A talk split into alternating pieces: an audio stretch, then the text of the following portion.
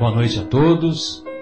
Estamos iniciando mais uma edição do programa Momentos Espirituais, ao vivo, direto do estúdio da Rádio Capela, aqui de Vinhedo, cento e cinco vírgula nove megahertz. O nosso programa Momentos Espirituais é um programa que é produzido pelo Departamento de Comunicação do Centro Espírita Paulo de Tarso, aqui de Vinhedo, cujos canais de contato pode se dar através do telefone três oito sete seis, seis oito quatro seis, que é o telefone aqui da Rádio Capela, ah, através do e-mail cept ponto vinhedo arroba gmail ponto com, e também temos o nosso canal lá no YouTube, basta, bastando digitar C E P T Vinhedo. Lá no YouTube vocês terão acesso a, a todos os programas já produzidos pela nossa equipe. E também para quem tem aquele aplicativo do podcasts, né?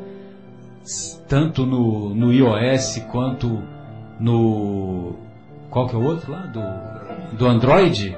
É, também é, temos acesso através desse método de comunicação.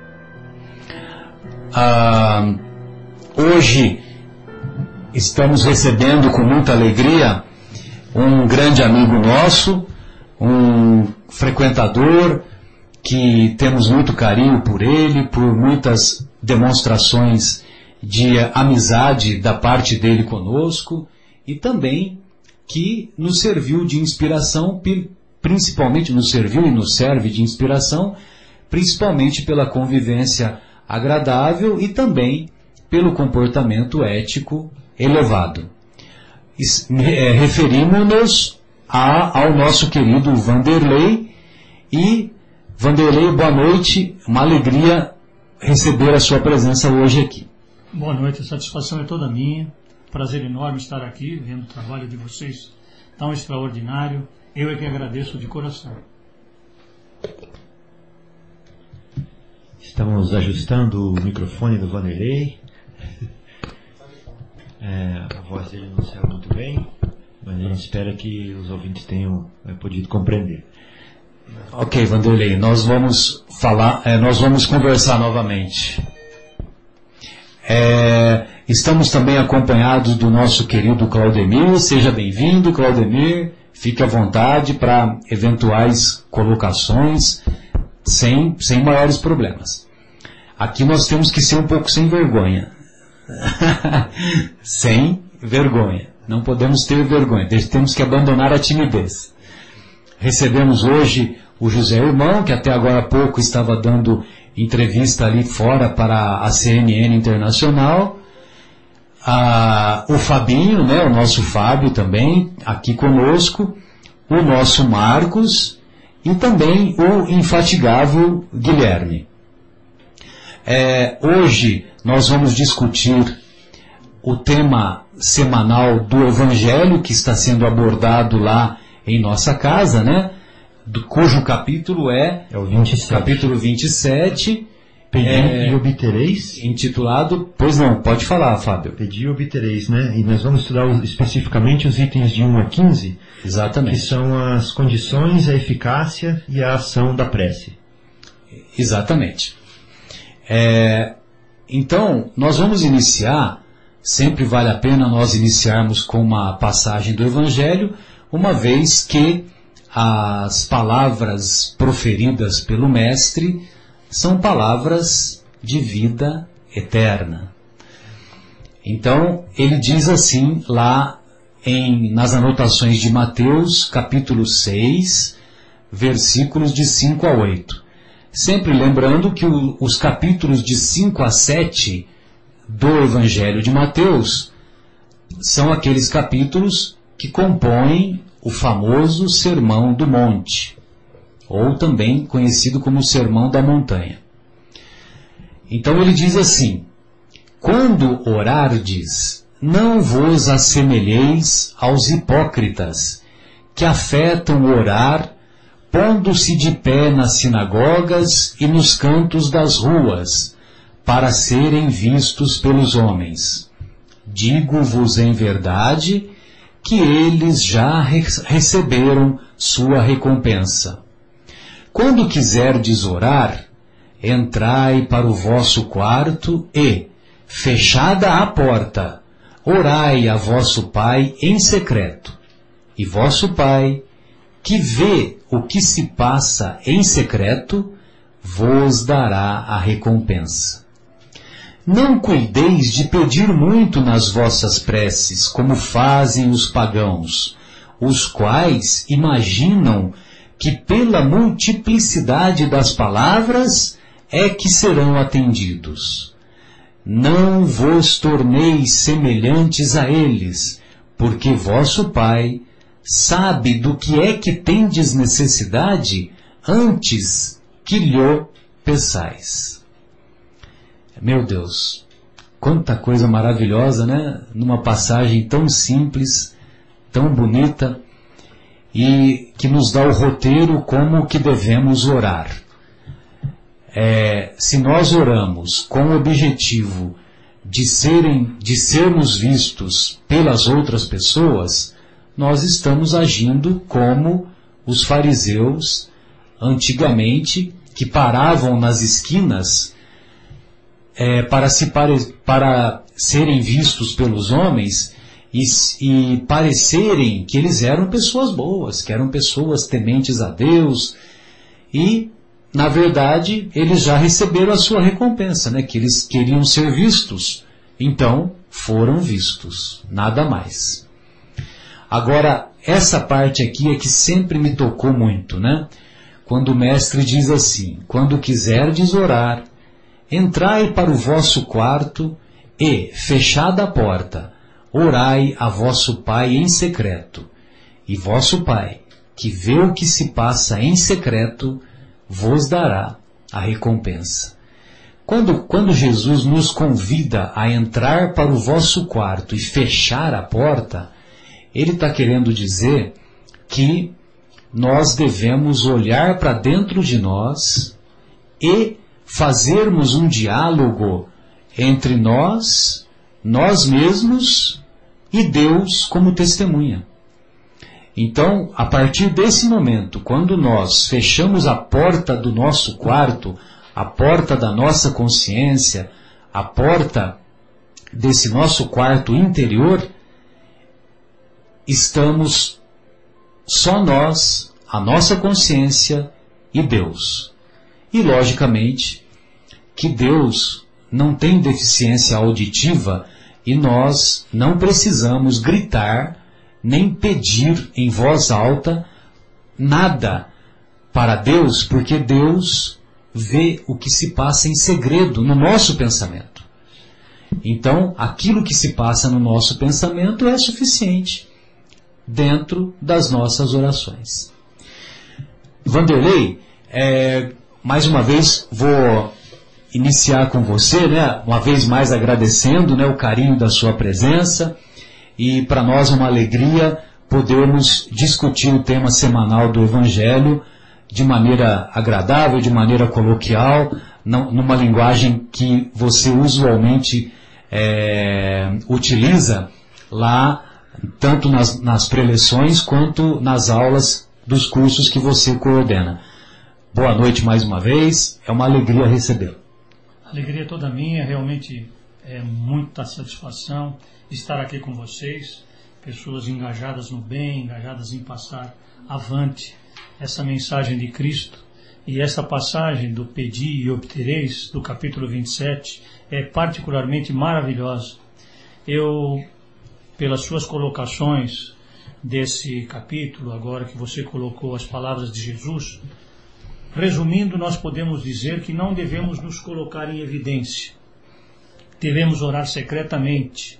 Não necessitamos de muitas palavras, porque Deus sabe o que nós precisamos. Nós temos que ter sinceridade no coração para orar e perdoar se tiver algo contra alguém. Esses Exatamente. São os ensinamentos desta passagem maravilhosa que você, Marcelo, acabou de nos citar. Ah, sem dúvida. É, Fabinho, gostaria de ouvi-lo. Fique à vontade. Ah, eu não posso... Você tem quarenta minutos para falar. Você tem quarenta minutos para falar. Não, é, isso que você acabou de ler aí me fez lembrar uma, um poema, né, da Alta de Souza. Ah, que maravilha. Que se chama Mensagem Fraterna. E eu acho que a gente podia é, fazer um exercício para o nosso coração agora, levando essa... esse alimento para dentro, né? Esse, esse alimento essa, para a alma. Essa paz, essa coisa maravilhosa que a Alta de Souza traz para a gente nessa mensagem. E depois que a gente lê, a gente comenta para que se solidifique, né, o ensinamento que ela nos traz. Perfeito. Então ela fala assim, ó, meu irmão, as tuas preces mais singelas são ouvidas no espaço ilimitado. Mas sei que às vezes choras consternado ante ao silêncio da força que interpelas. Volta ao teu templo interno e abandonado, a mais alta de todas as capelas. Ouve o teu coração em cada prece. Deus responde em ti mesmo e te esclarece com a força eterna da consolação. Compreenderás a dor que te domina, sob a linguagem pura e peregrina da voz de Deus em luz de redenção. Meu Deus. Maravilha. Então o que, que essa mensagem está falando para a gente? Que o templo mais alto, a, a capela mais alta está dentro de nós, né? Sim. Então às vezes a gente está atarefado, está correndo, está fazendo. Eu vou no asilo, eu dou pão para as crianças, eu faço isso, eu faço aquilo, não sei o que lá. Chega na hora, eu peço para Deus correndo, né? Mas e a hora que eu vou em fazer aquela introspecção, eu comigo mesmo, né? Quem sou, aonde estou, para onde vou, o que quero, né? Onde está, meu Deus, que não te ouço, né? Então esse momento é muito importante para a gente também. E a, e a mensagem está falando isso, né? Que a mais alta de todas as capelas é o nosso templo interno abandonado, né? Isso é muito bonito. E outra coisa que ela fala é o seguinte... Ouve o teu coração em cada prece, porque Deus responde em ti mesmo e te esclarece. Mas como a gente vai fazer isso se a gente não para de olhar para o celular? Né? Se a gente não para de ver o WhatsApp, se a gente não para de ver Facebook, se a gente não, não para de escutar música, se a gente não para de trabalhar... Né? Então a gente não vai conseguir isso. Compreenderás a dor que te domina sob a linguagem pura e peregrina de Deus dentro da gente, em luz de redenção, ou seja... nos transformando, que é esse o objetivo, melhorando os nossos sentimentos. Então acho que tem tudo a ver com isso que você leu Sem antes, dúvida, né? Do né? orar no templo interno, né? E não pra, nas esquinas, para as pessoas verem alto e repetitivo, que não é essa, não é essa a ideia. Não é esse o objetivo, né? Marcos, gostaria de ouvi-lo. Tem esse, essa história do fechar a porta e agora o desenvolvido pela do templo interno. Parece-me bem semelhante, né, que ela quis usar essa passagem evangélica e a, a visão sua da psicanálise pode ampliar essa discussão. Boa noite, queridos ouvintes, boa noite, amigos presentes aqui. É, realmente, Marcelo, o que você falou e mais o que o Fábio falou, a gente, né, conjugando essas duas coisas... Eu acho que a gente não, não escuta a voz de Deus se a gente tiver com um barulho interno muito grande, né? Nós temos que nos silenciar internamente, silenciar a nossa alma, para que a gente consiga escutar. Então, é, nós estávamos falando até antes, né, de entrarmos aqui, que, que estudos que previram que a depressão seria o mal do século, agora entendem que é a síndrome do pensamento acelerado, que então chamam de S P A. Então, essa, esse pensamento acelerado, esse barulho interno que as pessoas é, não conseguem parar de ouvir, né? É, elas não conseguem ficar quietas, elas não conseguem ficar paradas, elas não conseguem meditar. Então, é porque esse barulho interno é muito grande. Quando a gente conseguir parar um pouquinho com esse barulho interno para escutar a resposta, como o, o Fábio falou, né, que a gente só vai ouvir o retorno de Deus, as nossas preces, quando nós silenciarmos, então aí nós vamos saber orar, porque hoje a gente só pede quando precisa, né, é, não se lembra de agradecer, porque é um, uma das... Uma das... das é, da tríade, né? É, isso. Uma das três... Uma é, das, um dos três objetivos da três objetivos, né? Então, nós esquecemos... Louvar, né? Então? Para louvar a Deus, então? Não, imagina. Esquece, né? Quando a gente louva, é mais para a gente...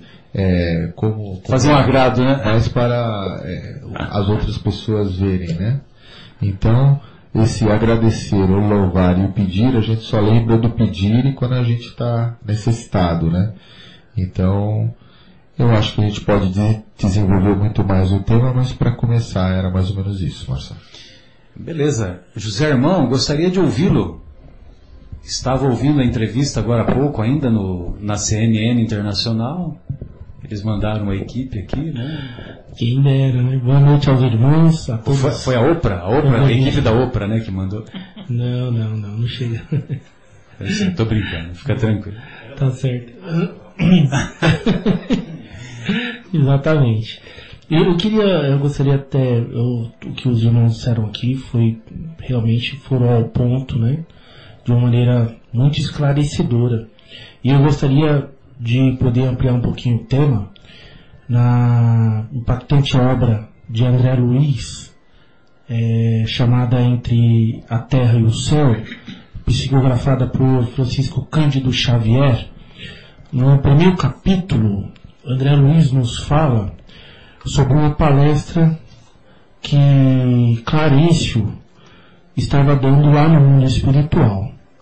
E Clarêncio, ele diz o seguinte, logo ali no segundo parágrafo, ele diz, todo desejo é manancial de poder.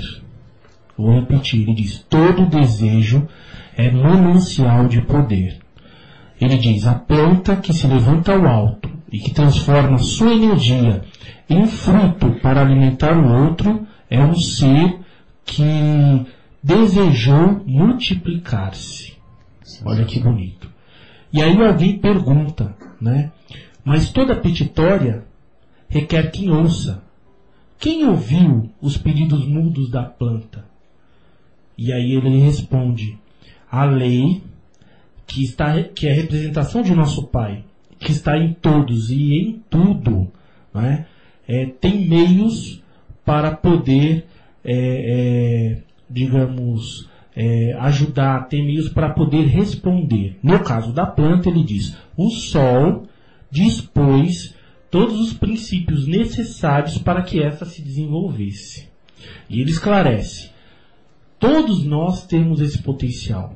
Quer dizer, todos os espíritos podem ser servidores uns dos outros, né? Então ele explica dizendo que essa energia vem do Pai Criador e que os espíritos são aqueles que transformam essa energia em bênçãos. Olha que bonito. Ele fala, em todos os lugares do universo tem alguém disposto a, a transformar essa energia em várias bênçãos para várias pessoas. Então olha só, o nosso desejo, o nosso pensamento, não é? A nossa ação também é uma prece, mesmo que nós não saibamos, ou mesmo que naquele momento a gente não esteja nisso. Então, não é só o momento ímpar de, de parar e de refletir, mas, como está na lei, é tudo aquilo que a gente anseia e, portanto, a gente atrai e remete novamente ao universo. Clarêncio ainda nos diz, a ação da prece, a, o, o momento da prece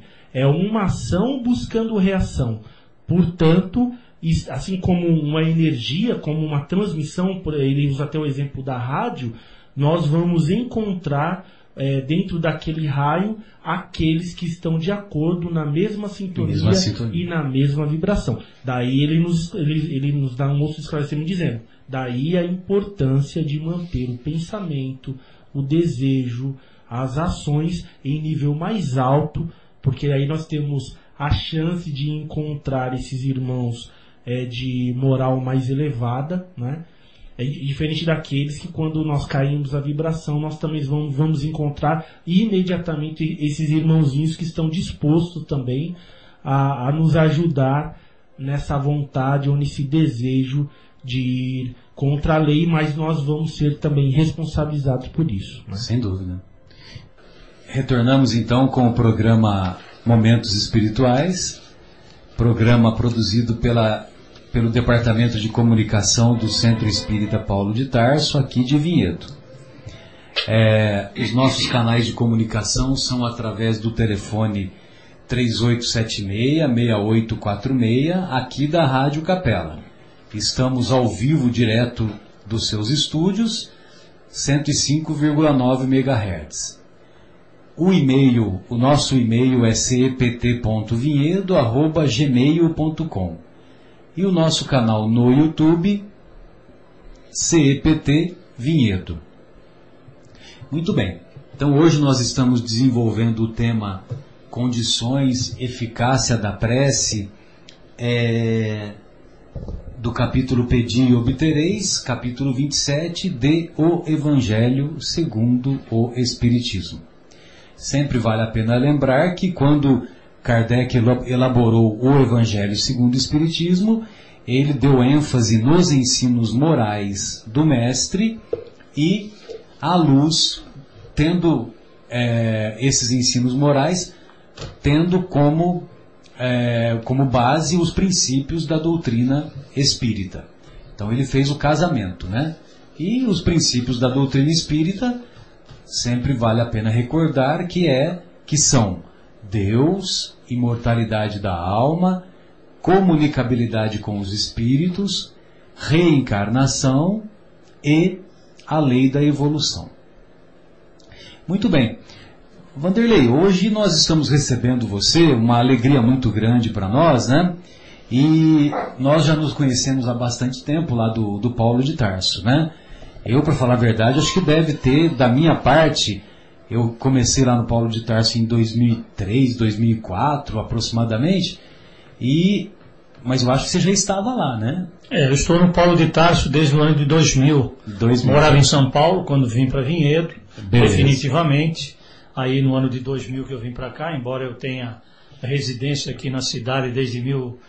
É, desde mil novecentos e oitenta e oito. Ah, então você era aquele morador de final de semana, era, né? Era morador de final de semana. Você vinha no final de semana e trabalhava lá. Exato. Né? O Vanderlei entrou aqui de carroça na primeira vez que ele veio, né? Com ah, os bois, né? É verdade. Eles chamam Estrada da Boiada ali. Por é. isso que é Estrada da Boiada. É, é onde eu moro, né? Estrada da Boiada. Tem uma lenda também que tinha um, um córrego, o Tarzan ficava numa ponta do córrego, a, pra, atravessando as pessoas, né? Através do cipó, tinha uma coisa assim também. Mas eu acho que é lenda, né? Eu acredito que sim, mas era um bom meio de transporte, né? Viu, Vanderlei? E conta para nós, é, a sua atividade principal era... Tra você trabalhava como?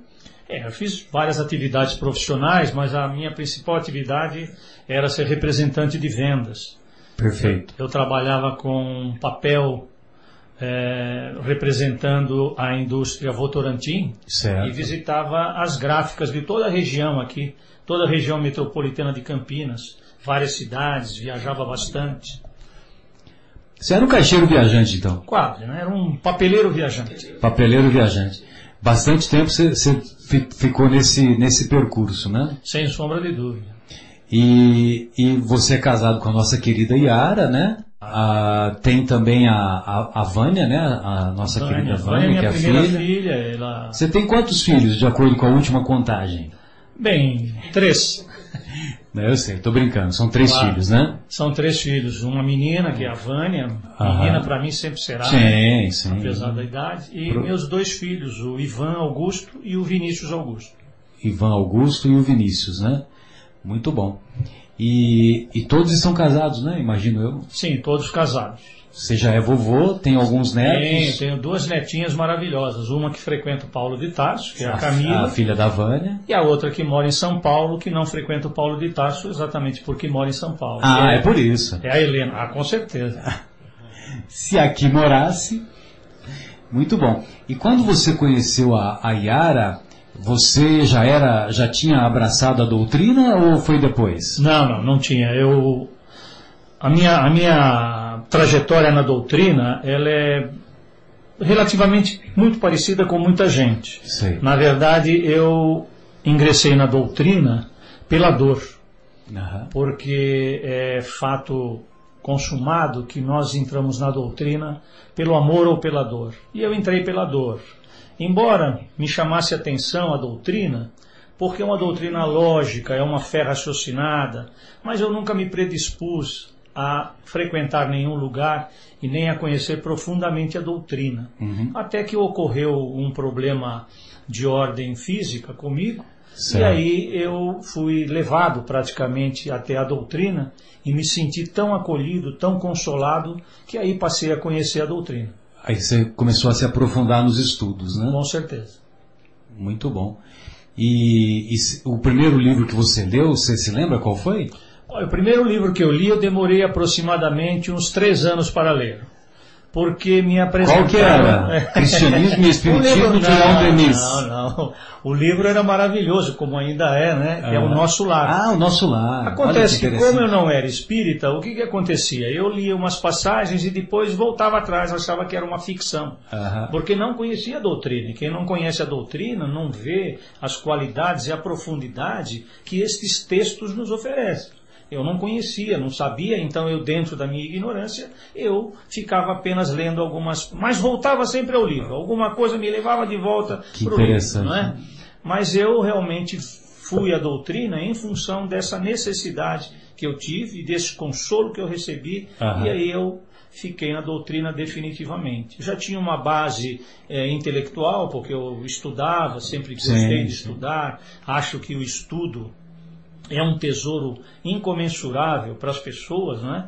E aí quando eu me senti dentro da doutrina, com todo o embasamento que eu tinha de outros conhecimentos, aí ficou bastante tranquilo para entender efetivamente o que a doutrina propõe. Foi muito bom, levei minha família e me sinto maravilhosamente bem dentro da doutrina. Maravilha. E aí você conseguiu terminar O Nosso Lar? Aí sim, aí terminei O Nosso Lar, depois li novamente O Nosso Lar para me castigar. Não, você vê que interessante, porque tem, tem alguns livros, né, que é, eu, até, até hoje, tem alguns livros que eu, eu não consegui passar da, do segundo capítulo, entendeu? É verdade. É, por exemplo, Depois da Morte, de Leon Denis, né? O, o, o nosso querido Eurípides Barçanufo, o primeiro livro que, que foi dado para ele foi o Depois da Morte. Ele, ele começou a ler, imagino eu, no final. Ele fala que começou a ler no final da tarde, começo da noite, e ele na, na madrugada ele terminou de ler o livro. Ele fechou no, no, no, de manhãzinha, né? Seis da manhã. Ele não dormiu. Ele ficou tão interessado no livro que ele não dormiu e, ou seja, em doze horas ele leu um livro que até hoje eu não consegui passar de, das cinquenta primeiras páginas. E se você me permitir, lógico, você citou esse livro Depois da Morte. Hoje, algumas pessoas me procuram no Centro Espírita Paulo de Tarso e me perguntam o que eles devem ler, porque perderam um ente amado, enfim, estão numa situação de desespero emocional. E eu sempre cito este livro do Depois da Morte, porque é um livro extraordinário para que a pessoa... conheça a doutrina e se console com a doutrina em função de algum problema que ela esteja passando naquele determinado momento. Não, sem dúvida, né? E vale lembrar, amigos, que o nosso querido Vanderlei tem, desenvolve um trabalho muito bacana que é feito lá na, na nossa casa, que é o trabalho de orientação espiritual, né? Então, esse trabalho, as pessoas que, que vão à nossa casa a primeira vez... Então, muitas pessoas buscam a casa em busca de uma opinião, um aconselhamento na visão espírita de, dos desafios que, que estão perturbando ou que estão acometendo aquela pessoa. E, e o Vanderlei participa da equipe, dessa equipe, né, Vanderlei? Exato. Com muita satisfação. E muitas vezes, lógico, né, muitas vezes uma das, uma das recomendações é indicar este livro, indicar aquele outro livro... É, tem os, os tratamentos que a casa oferece. Exato. Se você quiser falar sobre, sobre esse trabalho, eu acho que seria interessante para os nossos estimados ouvintes.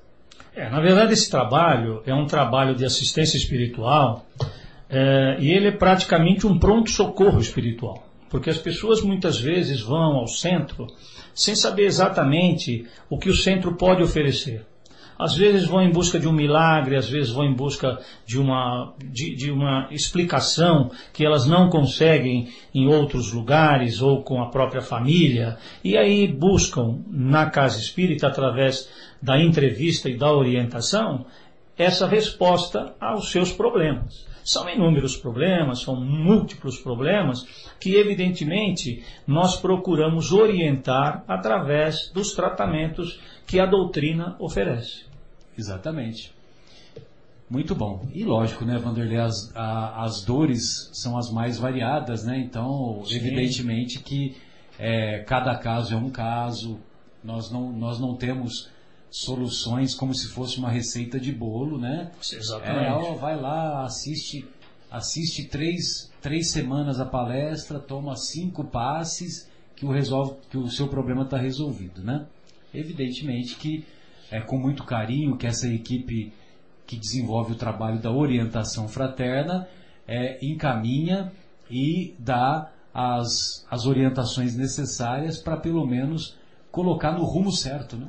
Sem sombra de dúvida. E nós não usamos esse tipo de orientação como panaceia para resolver o problema de ninguém. Exato. No fundo, quem tem que resolver o problema é a própria pessoa. Exato. O que nós fazemos é tentar conscientizá-la e levá-la a um caminho adequado. E o tema de hoje fala exatamente sobre isso. Exato. Porque o Pedi e Obtereis, ele é uma exaltação à prece, para que a pessoa, através da prece, possa encontrar no plano espiritual, junto a Deus, esses remédios para a alma. Sem dúvida. E agora você me fez lembrar uma, uma passagem muito bonita que está lá no, na obra Paulo e Estevão, quando o então médico Lucas conhece Saul, Saulo de Tarso, né, que, já, que já havia se convertido, né, o Na, após, a, após aquela história de Damasco, né? E então o Paulo, ele já se encontrava lá na igreja de Antioquia e ele fazia esse trabalho da orientação fraterna. Que maravilha. Então as pessoas que procuravam a igreja, ele ficava conversando, ficava explicando os ensinamentos do evangelho, a, a, o pensamento do mestre, aquela coisa toda, né? E num determinado momento o Lucas fala, mas escuta, eu achei muito bacana a sua doutrina, essa doutrina do, do mestre e tal, só que eu sou médico, eu preciso trabalhar, eu preciso levar minha vida, né? E ele, e ele argumentou, sim, você é médico, você tem a sua profissão, mas você pode exercê-la junto com essa outra, com essa, com essa outra luz que vem dos planos superiores, né? E, logicamente, que ele foi tão envolvido, né, pelas... pela atmosfera psíquica, não só do local, como também do próprio, do próprio Paulo, né? Que eles se tornaram grandes amigos e, e ele teve início à trajetória, né? E o Lucas é o responsável, inclusive, pela terminologia cristão, né? Exatamente. Foi através da sugestão do Lucas que os seguidores de Jesus, na época, eles eram conhecidos como, é, como os, os homens do caminho, né? E, e aí fui, escuta, mas não é Jesus Cristo? Então vamos utilizar o termo cristão, que é para os seguidores de Jesus, né? E ele consegue oferecer através desse termo, cristãos, a unidade que este grupo precisava. Exatamente. Você vê que interessante, né?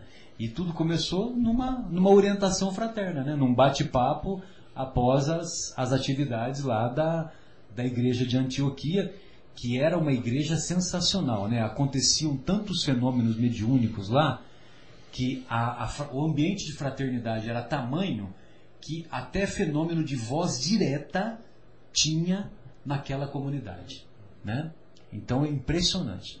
Só que aí, com o passar do tempo, né, foi ocorrendo as dissensões, as brigas, os ciúmes, né, os, os recalques. Aquele negócio de... Como é que é que a gente fica? É, um fica... Melindra, mel, os melindres. Melindres. E, e aí, com o passar do tempo, né, foi ocorrer, as divisões foram ocorrendo e a própria espiritualidade superior deixou de produzir os fenômenos mediúnicos, né? Retornamos então com o programa Momentos Espirituais. Hoje estamos recebendo a presença carinhosa e amiga do nosso querido Vanderlei. Agora há pouco nós fizemos, tivemos um momento J. Silvestre, né? Esta é sua vida. Vocês já ouviram falar de J. Silvestre? É, é, não é da sua época, né? E então o Vanderlei narrou para nós a sua trajetória, né, Vanderlei? E hoje nós gostaríamos de mandar um abraço carinhoso também para o nosso querido Fauzi, para a nossa querida Maria Fernanda, para a nossa querida Luciana, que estão nos ouvindo lá em São Paulo, capital, na Zona Norte. Ah, então nós vamos retornar com o tema semanal do Evangelho, que é do capítulo vinte e sete, Pedi e Obtereis. E nós vamos lançar aqui uma... uma faz, vamos fazer uma colocação para os amigos debaterem, né? Que é, tem muitas pessoas, amigos, que não se sentem confortáveis em fazer as preces, porque são pessoas que elas se consideram é, cheias de imperfeições e, e na verdade todos nós temos-las, né? É, e se consideram assim tão cheia de imperfeições que elas não se sentem, elas se sentem envergonhadas, na verdade, de dirigir o pensamento a Deus, né? E, e, e, e também, por outro lado, é, há pessoas que, que sabem que Deus, é, Deus sabe das nossas necessidades e que vai atender às nossas necessidades e que por isso mesmo não sentem necessi- é, acham que não, que não é preciso fazer preces, né? Então eu gostaria que, que, os, que os nossos estimados colegas tecessem algumas considerações, né? É, você gostaria de dar uma palavrinha, Vanderlei? Fique à vontade. Agora há pouco aqui nós estávamos discutindo, você fez algumas colocações que eu acho que são bem interessantes. É, na verdade Deus sabe melhor do que nós o que é bom para o nosso bem. Exato. Nós como humanos, nós temos sempre uma ideia de que tudo que nós queremos deve ser imediato. Como nós temos uma trajetória curta de existência, evidentemente nós não conhecemos o todo. E Deus conhece. E evidentemente Ele não irá nos dar algo que possa nos prejudicar. Então nós sempre temos que buscar é, o melhor possível para nós, mas pelo nosso próprio esforço, pelo nosso trabalho, pela nossa ação. É por isso que nós temos que buscar. É claro que a prece, ela é um refrigério para a alma, ela nos ajuda muito. Ela nos faz... Um é, conforto, um estímulo, né? Um conforto, né, uma consolação. E é sempre uma forma de nós nos consolarmos e buscarmos em Deus esta oportunidade de conseguirmos o que nós precisamos. Mas nunca nos esquecendo que o esforço também tem que ser pessoal. Sem dúvida. José Irmão, fique à vontade, querido. É, exatamente. É, a prece, de fato, é um recurso maravilhoso, né? Se eu não me engano, isso tem vários pontos, mas André Luiz também é, é, levanta essa questão em uma das obras de Chico, falando que nós ainda não, não temos nem noção dos benefícios da prece, né? De como a prece ela, ela pode ser poderosa, né? Ela pode ser transformadora. E essa questão também que o Marcelo, nosso irmão Marcelo colocou, e ela é muito importante, é, eu acho que até certo ponto ela é até bem natural. É, eu falo aqui para os irmãos, é, é, confesso abertamente, que como nós todos somos imperfeitos, em determinado momento, se a gente escorrega, a gente dá uma discutida com alguém, ou certas coisas, certas atitudes que de repente que você já tem consciência que não foram bem legais, é, no hábito de orar, porque é importante ter sempre, criar o hábito de orar, né? Nem sempre a gente está naquele dia mais inspirado, nem sempre a gente está naquele dia, como diz a nossa querida Maria de Lourdes, de fazer a conexão com o lado espiritual, mas é importante manter o hábito de orar, aquele, aquele momento que seja na hora que você levanta, após a refeição, ou seja, à noite, que você dá aqueles cinco minutos, que você respira, que você, né, é, é, é, fecha os olhos, pensa em Jesus, e aí você faz a sua oração. E, e sempre pós algum tipo de conflito, pós algum tipo de escorregada, né? Eu digo isso até da minha parte, eu me sinto envergonhado, sim. Às vezes eu me sinto envergonhado de... de de me apresentar diante de Deus. De dirigir o pensamento. Exatamente, porque você sabe que você teve uma responsabilidade. Mas também vem a consciência de você saber, né, que você cometeu um erro e que, portanto, a prece também é uma oportunidade de você pedir perdão. Eu lembro que uma vez, eu era muito jovem, eu devia ter aí os meus... Sete anos. Ah, né? Então faz quinze anos no máximo. Né? Exatamente. Nós todos somos jovens, né? E, e eu lembro, foi uma coisa que me marcou muito. Porque desde criança que você fica, né? Quando você tem... Minha mãe conversava muito comigo de, sobre Deus, falava sobre a, a reza, a oração, que era sempre muito católica. E tinha uma coisa que não me saía da cabeça. Eu não me lembro muito bem o motivo, mas eu ficava pensando assim... Ah, eu vou pedir perdão a Deus. Mas como é que eu sei que ele me perdoou? Eu ficava pensando, né? Pensamento de criança. E eu resolvi fazer a pergunta para minha mãe. Eu até pensando que ela não saberia me responder. E ela me deu uma resposta que eu acho que foi extremamente, foi totalmente inspirada. Maravilha. E que me, assim, foi como se eu tivesse tomado um copo d'água naquele momento que eu estava mais sujeito. Eu me sentia, assim, extasiado mesmo, né? Eu chamei e falei, mãe, preciso fazer uma pergunta para a senhora. E eu lembro que ela estava fazendo, eu acho que dobrando uma roupa, alguma coisa, e eu acho que ela sentiu, né? E ela parou o que ela estava fazendo, virou para mim e falou, o que é, filho? Eu falei, mãe, quando a gente, assim, comete um erro, alguma coisa, e a gente pede perdão para Deus, como é que a gente sabe que Ele nos perdoou?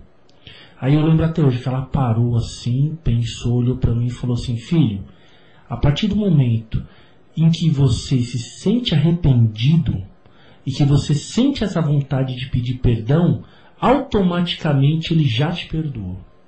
Ela respondeu. Que maravilha, né? Então eu, eu falei assim, bom, então ele me perdoou. Eu não lembro muito bem o que era, né? Mas eu, na hora, eu me senti assim, satisfeito com a resposta dela. É, eu achei que ela ia dar, que ela ia buscar um outro caminho, que ela ia explicar, não. Foi, ela parou, pensou um pouquinho, ela falou, a partir do momento que você se sentiu arrependido, que você sentiu essa vontade de pedir perdão, antes disso Deus já te perdoou. Quer dizer, aquilo, Ele sabe da nossa necessidade, mas nós também temos a necessidade de entrar em contato com Ele, né? E se eu não me engano, não sei se está no Evangelho também, no livro de André Luiz, uma, eu acho que até uma pergunta de Kardec, que ele fala assim, qual uma das coisas mais é, que mais pesam nos espíritos é, muito ignorantes, né, os espíritos perversos? E aí eles respondem, é, eles acham que Deus jamais vai perdoá-los, né? Eles, eles, isso, a consciência pesada, eles levam esse peso, porque diante de tanta atrocidade que esses espíritos cometeram, e aí é bom lembrar que todos nós temos as nossas histórias, né? É, nós, às vezes, achamos que, nossa, quando nós passamos a ter a consciência do erro, nós vamos achar, não, mas como que Deus vai me perdoar com uma coisa que eu fiz assim, né? Que é tão, tão horrível. E a grande surpresa desses espíritos é saber que a partir do momento que eles estão arrependidos, até usando a palavra da minha mãe, Deus está pronto... Pra, está com braços abertos, né? Jesus está com braços abertos para recebê-los de volta, a exemplo do filho pródigo.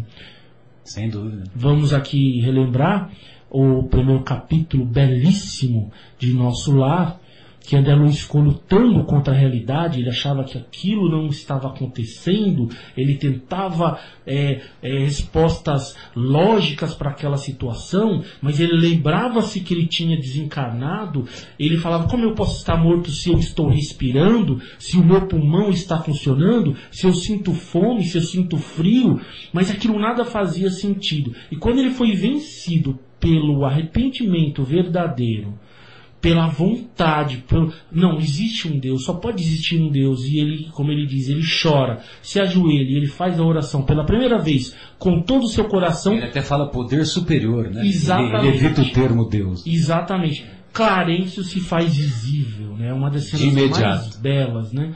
Clarêncio de imediato se faz visível e fala assim, Meu filho, Deus é por ti, né? Deus é por você também. E afaga a cabeça dele ali. E aí acabou o seu sofrimento. Exatamente. Então, uma das, está no primeiro capítulo, é uma das, das passagens é, ele ficou mais. mais de oito anos no, no, então, no umbral. Exatamente. Então, é importante dizer aos irmãos, mesmo que nós tenhamos a consciência pesada diante de alguma coisa, não é? Aquela vontade, aquele vazio que nós sentimos, né?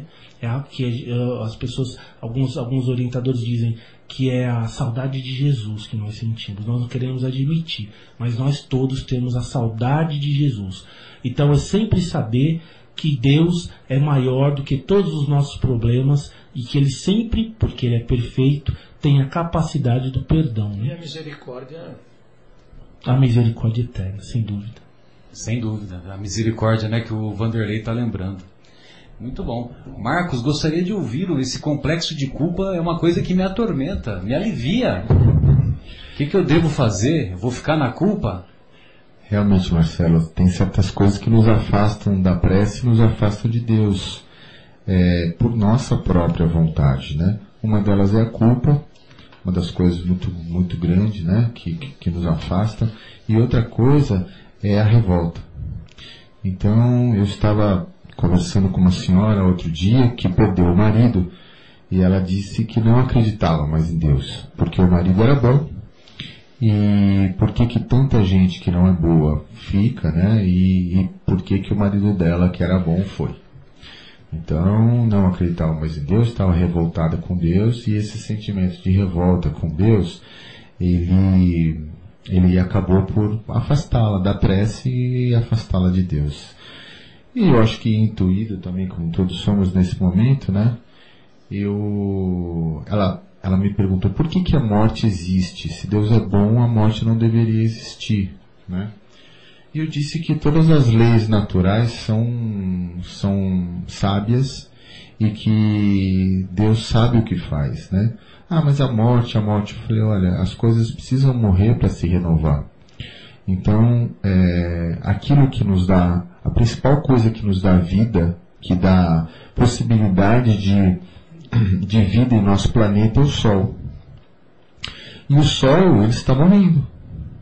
É a morte do Sol que nos proporciona luz, é a morte do Sol que nos proporciona calor, é a morte do Sol que faz com que a vida nasça em nosso, em nosso planeta há milhões de anos. E, e daqui a dez bilhões de anos o Sol deixará de existir. E aí vai deixar tá de existir. Religião, né? Mas é. É...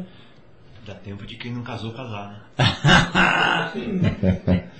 Dá tempo de quem não casou, casar. Então, essa, essa revolta, ela nos afasta também, né, Marcelo? E eu acho que é, a gente precisaria... Quando a, a psicologia diz que quando a gente está imerso dentro de uma certa emoção, nós não conseguimos sentir outra emoção. Então, quando nós estamos imersos na culpa, imersos na raiva, nós não conseguimos sentir outra emoção. É preciso de técnicas para você sair de uma emoção e entrar em outra. Então, nós, quando estamos imersos na, na, em algum sentimento ruim, nós não percebemos Deus ao nosso lado. Quando nós estamos imersos na, na, na revolta e na culpa, nós não é, percebemos a lei divina majestosa se é, operando em nossas vidas, né? Então, eu acho que o Vanderlei tem até uma lição muito importante sobre isso que eu gostaria de ouvir, Vanderlei. Vanderlei, clareia a nossa mente, Vanderlei. É... Esse texto, eu trouxe um texto aqui, e esse texto é de um autor desconhecido, mas mostra efetivamente essa dificuldade que o Marcos acabou de falar, que o homem tem hoje na busca de algo efetivamente mais concreto para o seu bem, para a sua felicidade. Então, a história é a seguinte. Um homem sussurrou, Deus, fale comigo. E um rouxinol começou a cantar, mas o homem não ouviu. Então o homem repetiu, Deus, fale comigo. E um trovão ecoou nos céus. Mas o homem foi incapaz de ouvir. O homem olhou em volta e disse, Deus, deixe-me vê-lo. E uma estrela brilhou no céu. Mas o homem não a notou. O homem começou a gritar, Deus, mostre-me um milagre. E uma criança nasceu, mas o homem não sentiu o pulsar da vida. Então o homem começou a chorar e a se desesperar. Deus, toque-me, deixe-me sentir que você está aqui comigo. E uma borboleta pousou suavemente em seu ombro. O homem espantou a borboleta com a mão e, desiludido, continuou seu caminho triste, sozinho e com medo. Meu Deus, quantos, quantas manifestações da presença de Deus, né? Pois é. Que história maravilhosa, né, Vanderlei? Impressionante, né? E nós ainda nos, é, nos envolvemos com, muitas vezes, com energias inferiores, com esse sentimento de culpa, com esse sentimento de preguiça, né? De, de, imagina, né? Você, ah, eu não vou pedir, não vou ficar rezando para Deus porque Ele sabe do que eu preciso, já tem as leis dele, para que eu vou ficar pedindo, né? Então, quer dizer, isso demonstra a nossa imaturidade, a nossa imaturidade psicológica, a nossa infantilidade é, de não, não ter os nossos sentimentos e a nossa inteligência ainda preparada ou ainda num terreno mais avançado. Retornamos então com o programa Momentos Espirituais, hoje recebendo a visita carinhosa do nosso querido Vanderlei, que está compartilhando aqui conosco o, os seus sentimentos, os seus conhecimentos, e para nós é uma alegria muito grande. E, lógico, também com a presença dos amigos, né? O José Irmão, o Claudemir, o Fábio, o nosso querido Marcos e o infatigável, infatigável Guilherme. É, Vanderlei, eu gostaria, você falou para nós aqui no, no, no intervalo que lá, quando você abraçou a doutrina espírita, você frequentou lá em São Paulo o Centro Espírita Paz e Amor. Exatamente. Lá no, lá no Tatuapé, que é uma instituição gigantesca, né? É muito grande, sim. E como é que foi lá? Que que você, como é que foi a sua atividade lá? Fala um pouquinho para nós. É, na verdade, a minha atividade na casa, lá no Paz e Amor, foi muito curta, muito pequena, porque logo me transferi para Vinhedo. Ah, perfeito. Mas o ambiente que eu encontrei no Paz e Amor, o ambiente que eu encontrei na casa, as pessoas com uma tremenda boa vontade, me acolhendo de uma forma extraordinária, fez com que eu acreditasse que tudo, tudo que é feito com voluntariedade e com fraternidade é muito melhor. E era algo que eu efetivamente precisava conhecer, porque sempre transitei em meios eh, empresariais, e isso é uma coisa que muitas vezes não transfere a verdadeira bondade das pessoas pela concorrência do dia a dia, pela cabeça ocupada que tem as pessoas apenas com a parte nos seus material, interesses. Né? Exatamente. Uhum. O próprio egoísmo das pessoas em relação a essa parte de desenvolvimento material e não olhando para o espiritual. Foi quando eu descobri o lado espiritual, né? E aí foi uma coisa maravilhosa para mim. Foi algo assim extraordinário que eu precisava acordar para essa nova vida que hoje eu estou levando. Que maravilha. E aí depois você se muda definitivamente para Vinhedo, né? E por volta do ano dois mil... E aí você, como é que você conheceu a, o, o Centro Espírita Paulo de Tarso? O Agnello já, já existia nessa época? O Agnello existe desde Roma, né? Provavelmente. Desde Roma. O Agnello fabricava as carroças, né? Fabricava as carroças. Ah, sei, nosso querido. Vou ter que trazê-lo aqui, vou, vou trazê-lo aqui no programa. Nosso Quero ver vocês falarem isso para ele. O nosso filósofo Agnello, né? Exato. Maravilhoso. Mas realmente. Como que você conheceu a casa do Centro Espírita Paulo de Tarso aqui de Vinhedo? É, na verdade, eu conheci a casa Paulo de Tarso aqui em Vinhedo antes de me mudar para cá. Ah, sei. Porque sei. Como eu tenho casa aqui desde mil novecentos e oitenta e oito, eu comecei a frequentar a cidade. E aí conheci algumas pessoas, o Marco Mânica ah, sim, e a Leda Mânica, são sim, duas sim. pessoas extraordinárias. Sim. O Marco, inclusive, foi, foi presidente. presidente do Centro Espírita Paulo Trabalho de Tarso. Maravilhoso, trabalhou ativamente lá junto conosco. E naquela oportunidade, eles estavam querendo criar uma creche para o Centro Espírita Paulo de Tarso. Sim, sim. E para nós edificarmos aquele, aquele prédio da, da creche, nós precisávamos de recursos. E aí eu entrei para trabalhar na casa, eh, na, na área de eventos.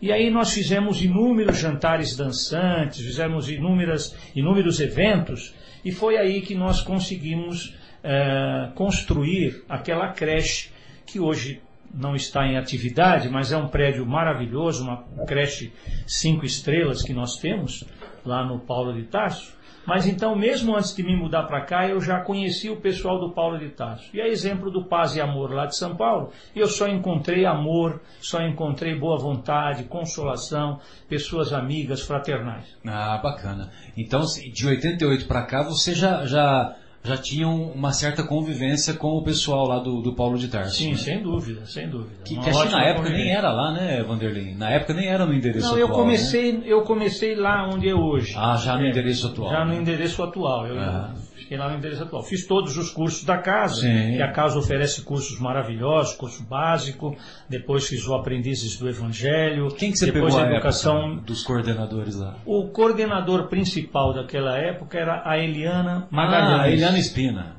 A Eliana Magalhães, Magalhães é, desculpa. Uma maravilhosa doutrinadora, uma é. pessoa que tinha uma capacidade administrativa muito sensacional, grande, organizou determinada, os cursos, né? É. Determinada, nossa. E aí nós começamos essa trajetória de cursos dentro da casa. Eu fiz todos esses cursos e depois fui me transformando em expositor também dos cursos, porque sim, sim. É, eu, eu A Seara, eu tinha a, Seara, condição, né? a Seara é grande, né? É muito grande. É, e vale a pena recordar, o José Irmão está nos lembrando que, infelizmente, a nossa querida Eliana Magalhães é abandonou o corpo há cerca de três anos aproximadamente, né? Alguma coisa assim, né?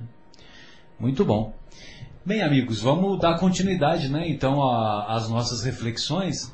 O nosso querido Marcos e o Vanderlei gostariam de abordar alguns temas É, relacionados com a, a visão científica da prece, o que a medicina fala, né? Então fiquem à vontade aí, gostaria de ouvi-los. Pode Bom, falar, pode falar, Vandeco. É, o, o, o, a prece e o passe magnético hoje são aceitos pela medicina. Por quê? Porque ele consegue, a oração ajuda a baixar a pressão arterial. E os médicos comprovaram isto, analisando seus doentes, fazendo pesquisas em cima disso.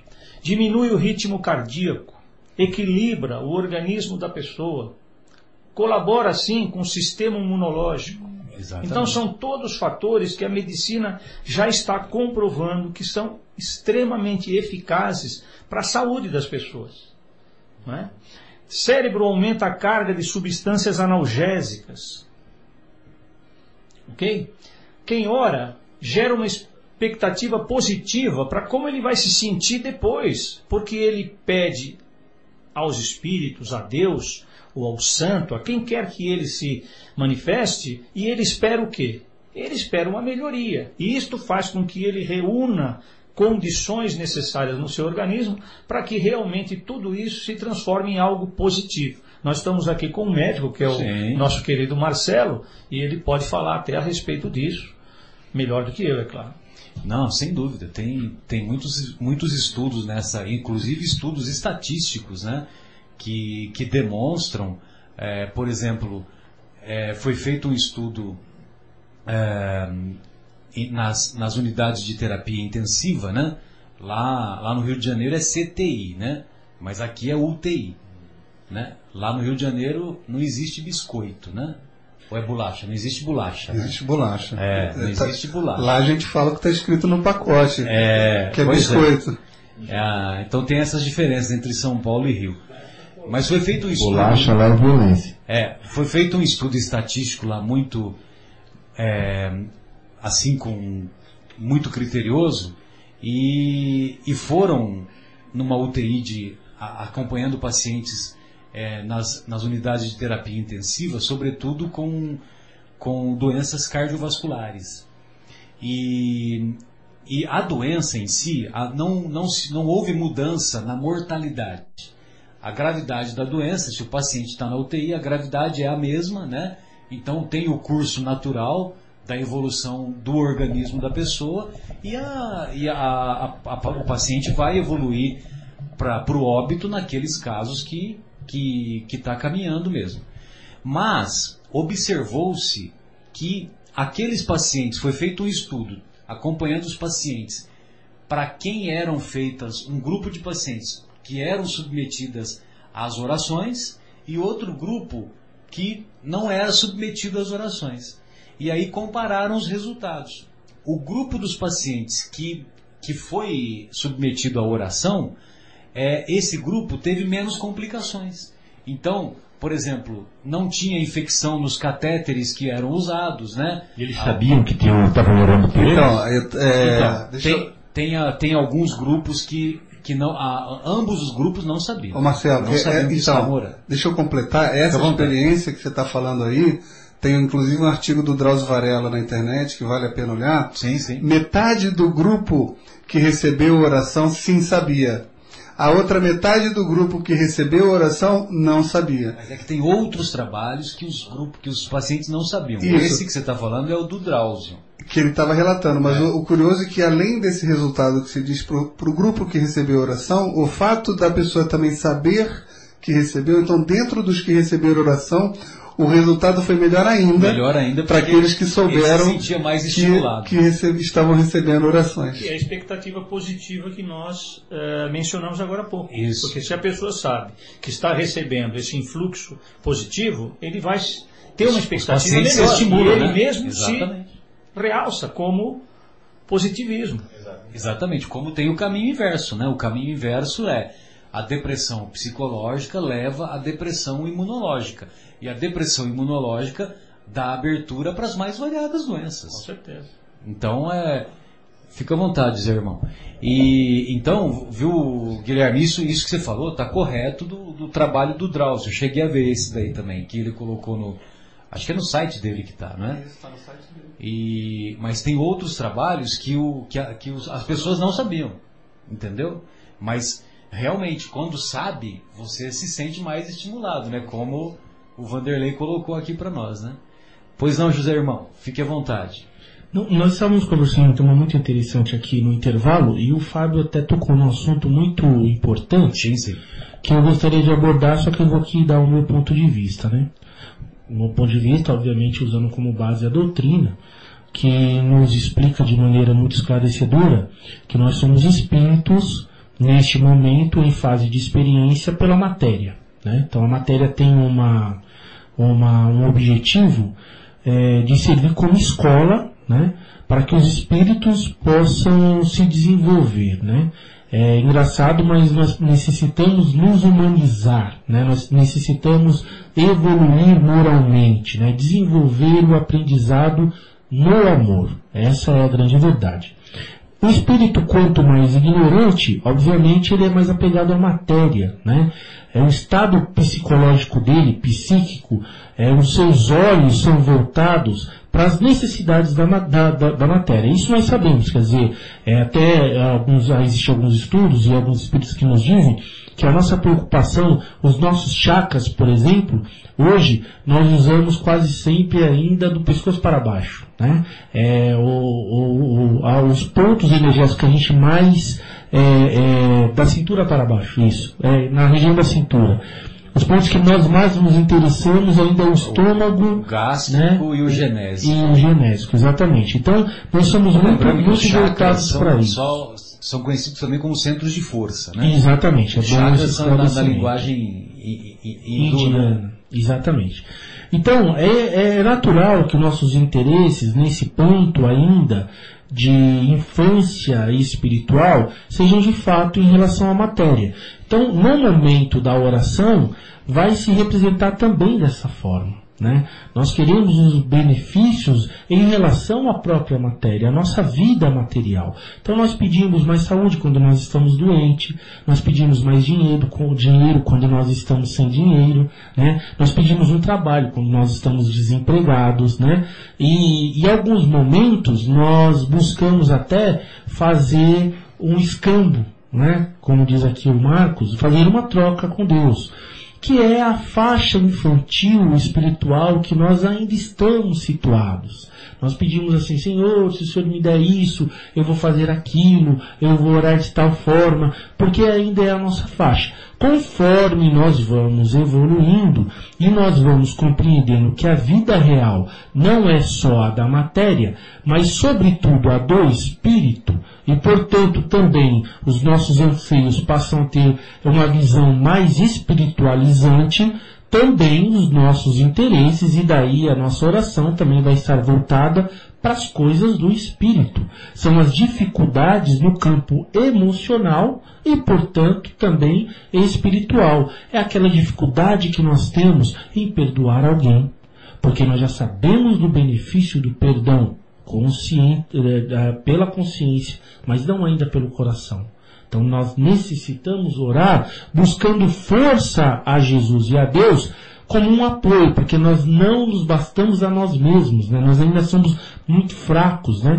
Aquela necessidade, aquela falta que nós temos ainda de compreender a, a, a necessidade do outro, ou apenas aceitar ele como é, porque nós ainda somos muito, é, é, nós ainda temos um impulso muito forte a reagir de maneira muito agressiva a quem se opõe a nós, por exemplo, ou simplesmente pensa de maneira diferente do que nós estamos pensando, ou da linha que nós achamos que é correta, mas também... Quando, a partir do momento que a gente passa a ter essa consciência, nós oramos a Deus também, pedindo para que Ele nos dê mais paciência, mais tolerância e também amor, que é aquele rompimento com o nosso egoísmo que tem a ver com a nossa matéria.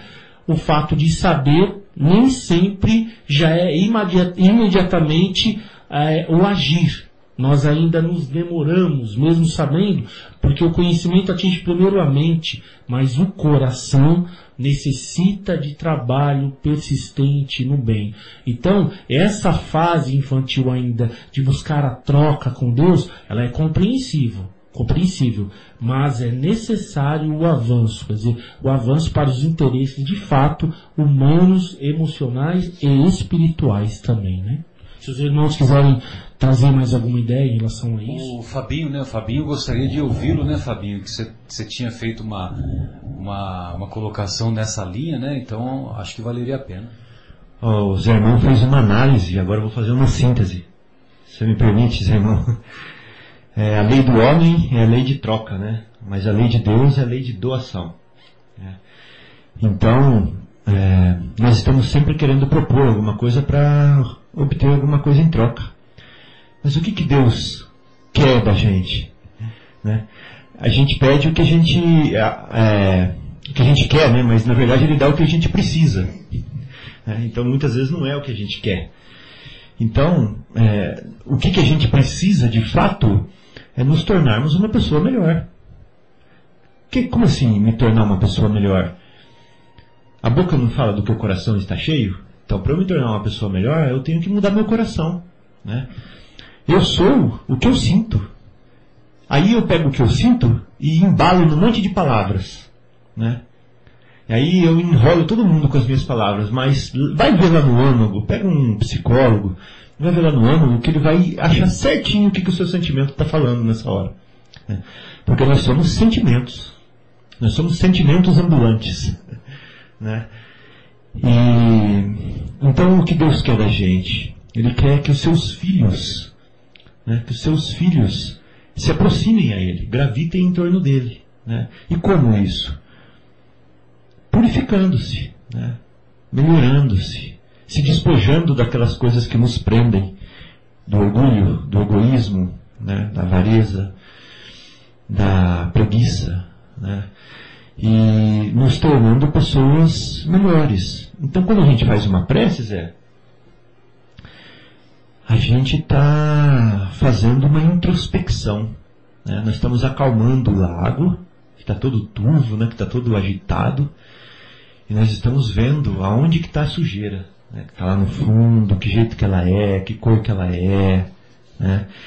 Que lado que está mais rodento, que lado que está mais... É, pedregoso, né? E aí nessa prece nós estamos fazendo um exercício de nos conhecer a nós mesmos, fazendo um exercício de mexer com os nossos sentimentos, um exercício de aproximar os nossos sentimentos do sentimento de Deus.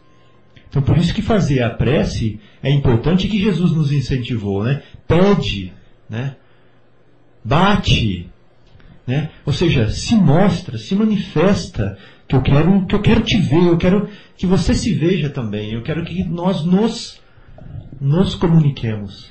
Mas por que, que eu tenho que pedir se Deus é onisciente, se Ele sabe tudo o que eu preciso, por que, que eu preciso pedir? É, então, a, quem responde isso é a Anete Guimarães.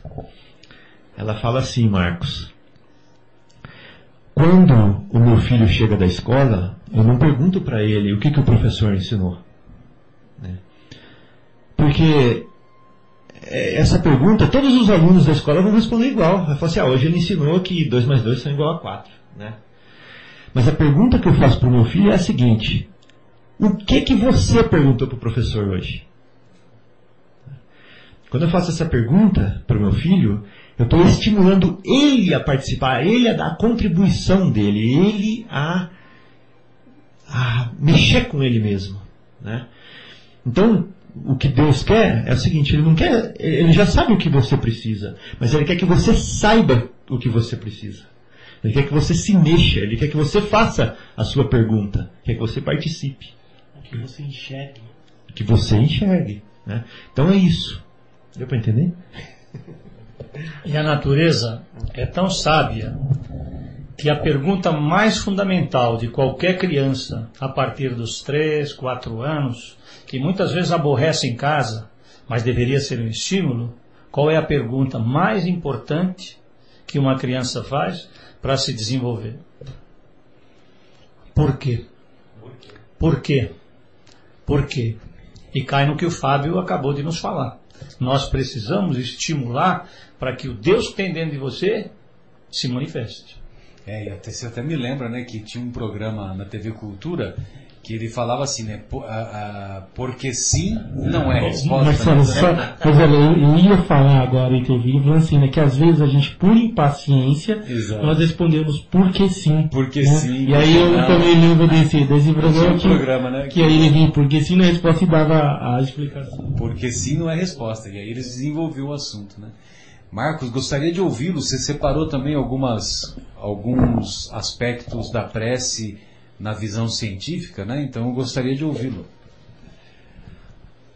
É, nós estávamos falando, né, há algum tempo atrás, sobre as provas científicas, né, que, o, que a ciência já possui sobre a, sobre a ação da prece. Inclusive, o, o nosso colega Vanderlei citou muito bem alguma delas. Eu tenho aqui uma outra que, que foi feita pela Universidade de Wisconsin, nos Estados Unidos, onde é, foi feito um estudo com pessoas que eram consideradas felizes, outras não. Então eles submetiam essas pessoas a é, ressonâncias magnéticas, né? E, e elas eram catalogadas numa frequência X de pensamento entre a tristeza e a felicidade. Então aquelas que se diziam estarem felizes naquele momento, o cérebro era escaneado de uma certa maneira, tinha uma certa frequência e certas regiões acendidas na ressonância. E as que se diziam tristes tinham outras. Na verdade, era na, na tomografia. É. No, no P E T scan, né? Tomografia por positron.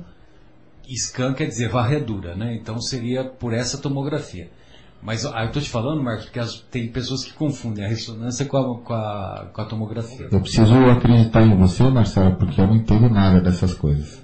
Então, muito grato pela, pela colocação correta. Mas o fato é que elas entravam nessa máquina, né?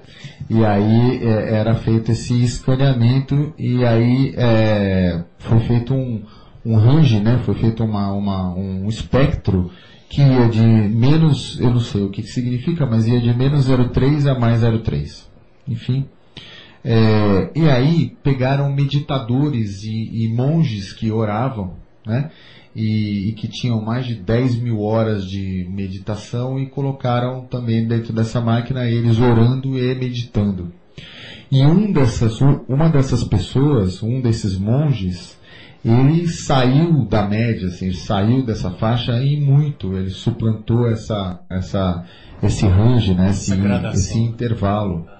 E ele foi chamado, inclusive, pela, pela ciência, saiu em vários jornais, como sendo o homem mais, mais feliz do mundo. mundo. É. é um francês. É um francês, ele é chamado de é, Mathieu Ricard. É, ele, ele era um antigo é, PhD em, bio, em biotecnologia na Universidade da França. Largou tudo e foi Largou ser monge. Largou tudo e foi ser monge no Tibete, e hoje ele é considerado o homem mais feliz do mundo. E ele então dá palestras e ele explica, né, que o poder da oração e o poder da meditação é que trouxeram isso. E no Evangelho segundo o Espiritismo, é, Santo Agostinho, em mil oitocentos e sessenta e um, né, muito antes disso tudo, né, já dizia que com a oração vossa alma se desprende da matéria e se eleva a mundos infinitos e celestes, que os pobres humanos desconhecem. Através da prece, Deus se revela. Então, a prece tem essa, é, este poder que nós estamos, talvez, muito longe de conhecer o, o, a total abrangência e a magnitude que a prece pode nos oferecer. Mais de cento e cinquenta anos depois, a ciência comprova o que... o que o Kardec coloca em O Evangelho segundo o Espiritismo, né? Exato. Aí eu te pergunto, quem que está ultrapassado? É Kardec que está ultrapassado? Se o que ele colocou está sendo comprovado agora, né? Entendeu? Ah, mas isso aí é de mil oitocentos e cinquenta, né? Teve um amigo que falou isso para mim. Um amigo que, para minha surpresa, era de berço espírita, né? Entendeu? Mas, né, foi por outro caminho e tal. Muito bem. Vanderlei, você gostaria de fazer mais algum comentário? Fique à vontade. É, o, o que nós poderíamos tentar fazer era uma simplificação desse tipo de colocação científica. Sim, sim. Da seguinte forma: vamos mentalizar que todos nós estamos mergulhados num aquário. Esse aquário não é nada mais, nada menos que o universo, que é o fluido cósmico universal. Ok? Este fluido cósmico universal, onde nós estamos submersos, todos nós envolvidos pelo mesmo fluido, ele recebe o impulso da vontade. A vontade, o que é? A vontade é o veículo do pensamento. Nós pensamos, né? Nós somos um ser que nos colocamos, através da prece, em comunicação com outro ser que nós escolhemos para invocar. Seja Deus, seja um santo, algum espírito, enfim, cada um tem sua forma de oração. Então, essa vontade, que é o veículo do pensamento, ele funciona igual ao ar, que é o veículo do som. Quando nós vemos um raio bem distante, nós ainda não escutamos o som. Mas quando vemos este raio, a gente começa a contar mentalmente os segundos. Um, dois, três, quatro e assim sucessivamente. Quando este som chegar à nossa presença, aos nossos ouvidos, e nós estivermos, por exemplo, no número dez, nós sabemos que o centro deste raio, o centro desta chuva, está a três mil metros de nós. Por quê? O som, ele caminha a trezentos metros por segundo. dez segundos vezes trezentos metros, três mil metros, está a três quilômetros. O que é o pensamento? O pensamento é exatamente isso. É a movimentação de moléculas através da nossa vontade para nós atingirmos um ser no qual nós estamos invocando. Estamos precisando ou da sua ajuda, fazendo o nosso pedido, enfim, qualquer que seja a razão deste contato. Então, quando o pensamento é enviado, estabelece uma corrente fluídica entre a pessoa que está orando e o ser que está recebendo esta oração, esta prece, este pedido. É assim que funciona, simplificando evidentemente, o poder e a transmissão da prece. É a ação da prece. Perfeito, Vanderlei. Retornando ao início até, né? Todo desejo é manancial de poder e nós nos servimos uns aos outros. Perfeitamente. Clarêncio tinha razão, né, Zé Irmão? Muito bom. Amigos, vocês gostariam de fazer mais algumas colocações? Guilherme, Claudemir... É, eu tenho uma experiência Claudinho. pessoal para falar aqui, Marcelo. Opa, manda bala. Que é a seguinte. Uma vez eu fui visitar lá o Cristo de Vinhedo, né? E quando eu cheguei no banheiro lá da, da, do estabelecimento, estava tudo quebrado. Então é, veio um pensamento de raiva em mim, porque o mictório estava quebrado, as paredes estavam pichadas, é, e eu pensei assim, nossa, mas a gente podia viver tão bem em harmonia, né? Todo mundo, tudo limpinho, tudo organizado. E eu senti uma raiva da pessoa que fez aquilo, né? Eu senti uma raiva muito grande da pessoa que fez aquilo, ou das pessoas que fizeram aquilo. Porque... O Marcos e o Guilherme sempre dizem que você tem o coração endurecido mesmo, viu? Pois é. Você precisa praticar a caridade, né? Pois é. E, e aí, quer dizer... É... Aí o que eu pensei? Pensei assim... Gente do céu, são meus irmãos. Opa, aí é? Já começou a melhorar. Falei assim, eu tô aqui é, enfiado nesse mundo, junto com eles... Por, porque, em primeiro lugar, eu também tenho outras coisas que eu faço que as pessoas ficam com raiva de mim. Aí o coração amoleceu. É. Então essa foi a primeira reflexão que veio. A segunda reflexão que veio é o seguinte, se eu tenho um depósito nas mãos com o conhecimento que eu tenho, que eles ainda não têm, né? Se eu tenho uma bagagem a mais que eles não têm, qual que é a minha postura? Eu quero que o Cristo me sirva ou eu estou aqui para servir o Cristo? Né? Com esse conhecimento que eu estou adquirindo, com essa... Com essa, com essa bagagem, né, que nós estamos acumulando. Então, eu quero servir ao Cristo, né? Eu, eu aceitei o Evangelho dentro de mim para servir o Cristo. Então, o que eu tenho que sentir para com esses meus irmãos não é esse sentimento que eu estou tendo. Porque se eu tiver esse sentimento que eu estou tendo, eu não posso ajudar o Cristo, né? Então, eu não posso ser um trabalhador dele. Eu não posso estar na seara dele mais, né? Eu vou precisar, sim, é ser um, uma pessoa servida, que alguém vem aqui e fica me, me servindo o tempo todo. Mas não é isso que eu quero. Então eu saí do papel de passivo, do papel de é, repreendedor, né, de juiz, para o papel de, ok, vamos então é, ver esse, essa pessoa que fez isso como um aluno, como alguém que precisa da minha prece, como alguém que precisa da minha palavra, como alguém que precisa da minha instrução, como alguém que precisa da minha paciência, né? Então, é, mudou, né? Mudou o sentimento com uma pequena reflexão, e eu acho que isso daí é uma prece também que a gente faz, né? Então, numa situação dessa na vida, onde a gente sente uma revolta, onde a gente sente uma... alguma coisa que é, traz alguma coisa ruim, negativa, a gente para, reflete também, com Deus no nosso coração, e a gente nesse momento está se sintonizando, né? A gente está se sintonizando, está emitindo com a nossa vontade esses pensamentos que estão se sintonizando, né?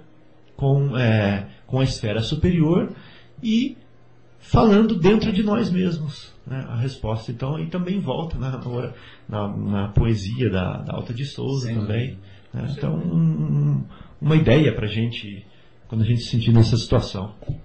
O mais bonito disso tudo é que você estava aos pés do Cristo, né? Quando pensou isso tudo. Exatamente. Boa. É a simbologia, né? É. Muito bom. Vanderlei, você gostaria de tecer mais alguns comentários? Fique à vontade. É, o comentário que eu posso fazer é que eu estou imensamente impressionado com esse programa. Gostei imensamente de estar aqui com vocês. Uma ótima oportunidade para uma reflexão, para levar o nosso...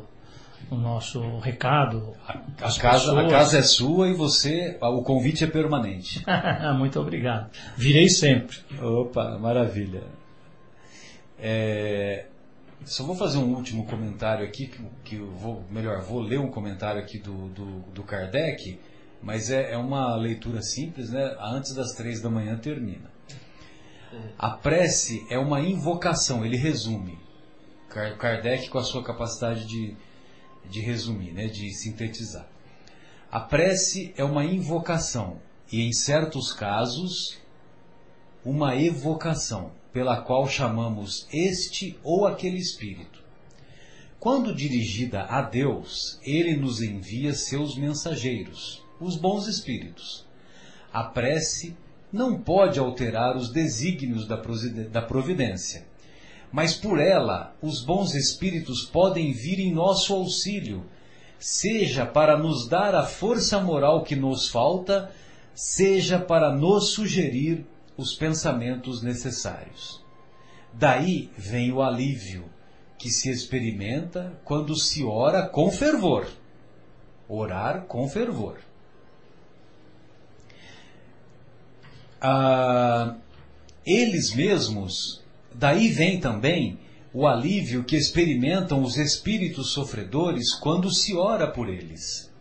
Eles mesmos pedem essas preces sob a forma que lhes é mais familiar e que está mais em relação com as ideias que conservaram de sua existência corpórea.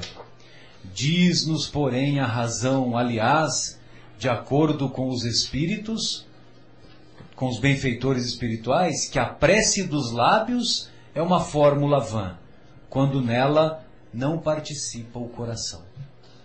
Então podemos sim orar em voz alta, mesmo porque muitas vezes orando em voz alta nós vamos, é, nós vamos tocar alguns corações. E também tocar corações, Guilherme, tocar corações que se encontram na, já no mundo espiritual, né? E que vão estimular esses nossos irmãos a buscar uma nova trajetória e ao mesmo tempo em que eles se sentem aliviados, logicamente que nós nos referimos aos espíritos que se encontram em situações mais delicadas. Então, era só esse o, o resumo que a gente gostaria de ler, e tem umas, umas dicas aqui que o nosso querido Marcos vai ler para nós, vai ler para nós no encerramento agora do programa. Vanderlei, uma alegria imensa recebê-lo. Obrigado. O mesmo carinho que você nos, nos dedica lá na, na nossa convivência, lá na nossa casa, é, foi, pudemos compartilhar novamente aqui. Aprendemos demais, né? Você sempre se aprofundando nos detalhes, né, que você nos trouxe. Abrilhantou demais o nosso programa e, como disse agora há pouco, o convite é permanente. Agradeço imensamente. Eu sou realmente muito beneficiado por estar aqui com vocês. Agradeço muito, obrigado. Voltarei com certeza. Maravilha. Gostaria que você deixasse um, um, um grande abraço para a nossa querida Yara, para a nossa querida Vânia, né, e toda a família, né, o maridão. E os filhos, né, que eu acho que eu não conheço ainda, né, os filhotes, né? Ivan, o terrível, e qual outro? Vinícius, o mais terrível. Vinícius é o mais terrível. Ivan e Vinícius. Legal. Claudemir, um grande abraço, viu? Obrigado aí pela presença. E o convite também é permanente, viu? Para nós foi um estímulo muito grande a sua presença. José Irmão, suas considerações finais, você tem até às três da manhã para fazê-las. Muito bom. É, meus amigos, muito obrigado, que Deus abençoe a todos. Como sempre, uma alegria, um prazer estar presente aqui em reunião com esses amigos tão maravilhosos, com vocês aí que, que nos, estão nos escutando também, e que Deus os abençoe a todos e que Jesus nos sustente na palma de suas mãos. Fabinho, obrigado por compartilhar esses sentimentos e, e essa sua reflexão que você fez conosco. Suas despedidas, muito, é, por favor. É, eu queria, de, então, é, agradecer também a oportunidade, mandar um abraço para todos e falar mais uma palavrinha aqui, que é o seguinte, que quando a gente conseguir é, ser esse sentimento, né, o tempo todo, a nossa vida vai ser uma prece. E esse que é aí que a gente tem que chegar. Sem dúvida, bem lembrado. É, Marcos, suas despedidas... Embora estejamos distante, né, desse, desse momento, né, mas é realmente isso. Eu queria dizer que se o Fábio tem o coração endurecido, meu, então... meu Deus. Não, ele sabe que eu falei brincando, para com isso. É... É, eu agradeço aos amigos, aos, aos ouvintes, aos parceiros aqui presentes, mas agradeço mais a Deus que, por acréscimo de sua misericórdia, nos permite estar aqui é, todas as sextas-feiras para que a gente possa aprender com todos esses amigos e com as lições que o Evangelho nos traz. Eu queria encerrar com, uma, com a leitura de uma, de uma das, das lições, das grandes lições que o Espírito de André Luiz nos traz no livro Vivendo o Evangelho, volume dois, é, que é a lição de número trezentos e quatorze, que se chama Deus Responde.